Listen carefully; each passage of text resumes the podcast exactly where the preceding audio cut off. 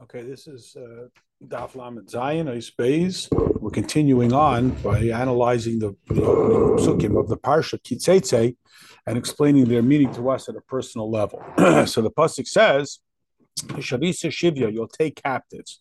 What does this mean? So, from the expression of the nefesh through what we contemplate, voluntarily think about, speak, and do, if it becomes in matters of nonsense, that is, we allow our neshama to be scattered for uh, ridiculousness, that is, that we utilize our koiches and we spread them out for th- uh, thoughts and uh, words and deeds of uh, foolishness, mili de like we know regarding dreams and uh, even the experience of kafakela, that this is the product of the remnant of any proper thought because all of our mishigas remains within our uh, our head and it comes out at some point.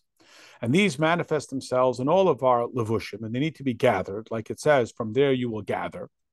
That is, we gather them by uprooting our interest in them and through the verbal recitation of vidoy, which is the letters that have fallen from their proper use into this improper use. And through the statements of Ashamnu Bagadnu, we elevate these letters.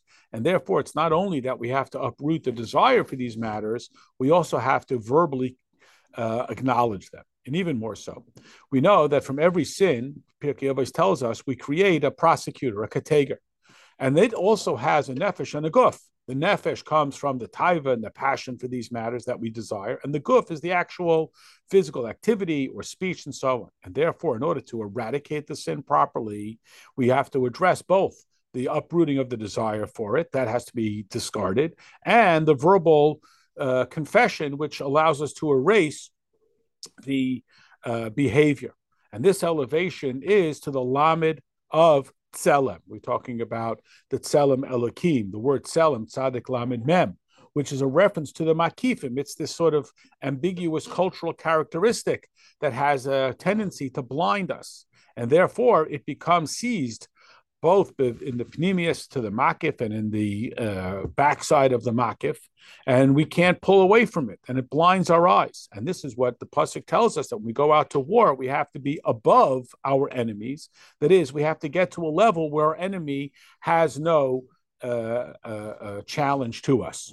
And this is the idea of elevating ourselves and scattering out uh, that those uh, remnants of our thought, speech, and action, which are garments, in order to reach to Atzmis, that is the tzaddik of Tzelem, which is the Chabad, again, the Chagas Nihi, the nine spheres, not including Malchus, which is legislative and expressive, completely developed, there has to be an even greater level of tshuva, as we know that there are a variety in stages within the concept of tshuva. And this is achieved through drawing down the lamid of tzelem, which is the quality of mazel, that which trickles down that begins with the mazel through Torah and mitzvahs, mitzvahs being the Kesser and Torah the Chachma. Like the Pasuk says, Oraisa comes from Chachma, Torah comes from Chachma. And like Koheles writes, that the person's wisdom radiates his face. And like it, we ask Hashem that he should radiate his face to us, that it should be a revelation of Pneumius Alev. And this is what we say in Tillim, L'cha Amr it to you, I say in my heart, Bak Shufanai, you seek my face, as Panecha Hashem Avakesh, the face of God I seek. And this is through, again, going back to the Isha, he takes this captive woman as a wife. This is the tzaddik of Tzelem, which is called the Isha relative to Torah. The Torah is sometimes referred to as the Chasen, B'yom Nasoy, the day of the marriage, that's Matan Torah. And sometimes Torah is called the Kala. Like we say, not only is the Torah an inheritance, Russia, it's also the betrothed, Murasa. And again, that is relative to the mem, or, or this is relevant to the mem of tzelem. We're now on daf uh, Amud Beis of Lamed. And this requires understanding that says in the Zohar that everything is linked to our mazel. Even a Sefer Torah that's in its heichel has a mazel, which suggests that Torah also has this level of makif, this mazel, this level of mem, that Torah itself is chachma. And in Parshas Behaaloscha, it talks about a neshama of a neshama. And similarly, we can understand in the Medrash and Shir Hashirim, where it says if a person will give all the wealth of his uh, home for his love, the Rabbi Yochanan said to Rabbi Bar Abba that um, he sold that which was given to him during the six days, the six days that Hashem made. But Torah was given to us after 40 days because it says they were with, uh, Moshe was up on Har Sinai for 40 days. And the idea of 40 days is also the quality of Chabad, which is the mem, as we mentioned before, of Tzelem. So this requires a question that Torah is called Mudasa, our betrothed, relative to the mem of the neshama. So the Alter Rebbe suggests an answer that this the Torah itself has the quality of mem, that is, it's the source of Torah from whence it is given. And Torah itself is Chachma. Like we know that the Torah is the Chachma of Hashem. And this is why we have to make a bracha before we learn Torah, because this is the mechanism through which we draw Torah down into our world. The Parsha then continues, and it says that you should shave her hair. The shaving of hair, hair suggests the moisri hamoichin, the remnants, the sediment of intellect, not primary intellect. Now, within the levels of kedusha, we have the sediment of moichin. This is a high level of kedusha, the gimnus arachmi, which are drawn down uh, through the hairs, which is not the case by the Leviim who had to be shaved. And this is similar to the example that we said that even the simple chatter of a scholar requires study, but that's only of a scholar. Whereas other ordinary people, that's just nonsense. Because a scholar, even he is the expanded moichin, and therefore even his simple chatter, which is the sediment of moichin, is still something that contains virtue and holiness. And this is also what the pasuk means that it says that it does not give forth its fruit, even the uh, the the the leaves, which are not the ikar of the peri of the fruit. Nevertheless, for the great chacham, even his simple chatter is, is, contains chachma, which is not the case with the ordinary person, and that's why we say that a simpleton should not eat meat because meat is an unnecessary luxury, and it will drag a person down into taiva. In contrast, a tzaddik eats only to satisfy his soul. So too with clothing. By the Kohen Gadol, it says we have to make him beautiful clothing.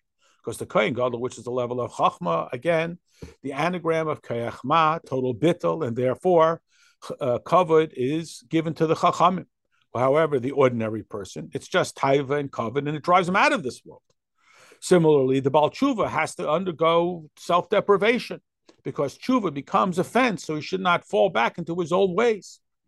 Whereas somebody who's never sinned, he could say uh, uh, that uh, I would do it, but Hashem prohibits me. And this is indicated in the shaving of the hair. That is, that we have to remove all unnecessary extraneous indulgences. Then the pasuk says, "Should let her nails grow." That is a reference to the sediment of midas. That chesed is the right hand, uh, and then you can have a right hand. You can have the fingernails, and unkempt fingernails are like Avram, who was chesed, and yet he had a distorted form of chesed in Yishmael that resulted in lust as a sediment of his midah. And then when we said you have to shave the hair, that is the moisria moichin, the inyan of uh, inappropriate investiture of wisdom of chachma in worldly matters, like it says that chachamim lechem, the wise don't have bread. That even though it says Hashem will bless you in all that you do, that bracha is in all that you do, which is a keli and the reason why God gives to a person what has been allotted to him in Rosh Hashanah and Yom Kippur for his parnasa. Whereas if he just sits at home and does nothing, he doesn't have anything, nothing is given to him. Because in this world, that's the way things are brought to us via uh, our behavior, even though it's enclosed within our work, we don't see the miraculous side. Nevertheless, this itself is the blessing of Hashem in all that we do. But a person has to do. We're now on uh, Gimel. The bracha is the, set up that it manifests itself through our behavior. However, if we are inappropriately overinvested in our chachma, now we have moisri moichin, regarding which it says the scholars, the wise, leila chachamim lechem. Because here a person illustrates that he thinks that through over investiture of behavior of his work, he's going to bring about his parnasa rather than seeing his work only as the keli through which Hashem will bring him his parnasa. It's comparable to one who sews a garment, um, but it's bigger than the person who's wearing it. If it's the right size, then it fits and it looks good. But if it's too long, then not only is it not good, but it causes the person to stumble and trip over it. And this that our sages say, what should a person do in order that he should be wealthy? He should do a lot of work, which would seem to suggest that there is a bias towards, quote, overworking. But this is like it says that when a person asks rachamim from the one who provides wealth, uh, certainly he has to make a keli that is appropriate for this bracha. And then when it says yarba b'schaira, that he should work a lot, it, do, it does not mean that he should overinvest his intellect into his work, because again, lechem.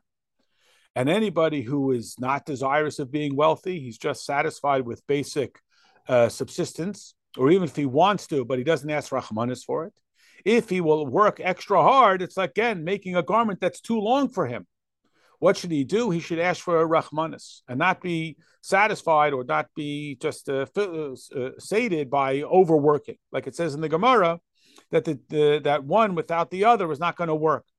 That is, for the reason we said before, that the uh, gift of parnasa comes through work, through the garment of doing it. But that's not the source. The source is Hashem Himself. And this is what is indicated by shaving of the head, which is removing extraneous mental uh, acuity in our work. But this is comparable to, again, the hair that draws out from the brain. And that's why we say that a woman's hair is considered her nakedness, which is, by Torah it says that we should uh, quaff our hair because Torah, which is rooted in Chachma and Keser, so therefore everything that comes from it, even its hairs, are worthy of study and, and nurturing and sanctity, which is not the case with uh, something of a lesser stature. And then the pasuk says that she should remove her captive garments. The garments is the concept of makif, and there's a makif both in the positive and the negative because zelu mazeh. Because, like we say, that there is no sh- the shadow of a shadow in klipa, but a shadow there is. That is, like we explained before, that in kedusha there are two makifim, the lamed and the mem of tzelem, and that's the makif and the makif of the makif. These are the levels of chaya and yichida. They're two types of makifim. They're not uh, tailored to our human behavior, yet they have a, uh, a cultural impact or a, a, a amorphous impact, an, an intangible impact. But klipa does not have a shadow of a shadow. That is, it doesn't have a makif of a makif. And this is what it, the pasuk means that it says that it's about the yechida, that there is no comparable in klipa. Klipa doesn't have a answer for yechida, but the single shadow that is one makif it does have. There is an unseen influence even on klipa, and that's the lamed. Like we say, that one sin will cause another sin. It creates a momentum. Again, it's intangible. And the idea that if a person will sully himself, he'll become very sullied. Everything starts off small and then it snowballs, which he doesn't even sense within himself that it is brought to him from this makif of klipa. And this is what it means that he should she should remove her captive clothing. She has to remove this makif of klipa in order that the makif of kedusha, the level of lama, should start to penetrate. Then it says she should dwell in his house. That means she becomes rooted there, bikvias that it becomes embedded within us that it will never be lost. Uh, uh, and then it says you should take her into the house and she should dwell in the house. That these two levels of makif are both called the garment and the house. That the garment is the close makif and the house is the more distant makif. And this is what it means that he will see her in her captivity, this beautiful woman, the opening of the parsha, which is the idea of transforming the midos, the level of the tzaddik of tzela, that this guardianship uh, that is brought into his house, that is the makif that is brought into his house, and the makif of the lamed that is called the garment, because again, in zelu mazeh, what is this uh, captive's garment? Has to be removed. This garment that through this it will rest within him the garment of kedusha, but it still has to be settled within his house. And then the pasuk says she will cry out for her father, the level of the high tshuva. Like we know from our, the statement of the Arizal that if a person does not cry in Rosh Hashanah and Yom Kippur, his neshama is not complete. And this doesn't come because of his depression, but like our sages say regarding Rabbi Akiva, that when he uh, understood the depths of Torah and Shir Shirim, his eyes poured forth with tears. This is the virtue that is mentioned in the time of Mashiach, that he'll come through crying, which is a, a, lofty level, like a child crying out for compassion. And this is the level of Yom Kippur. And then he will come to her and he will be her husband.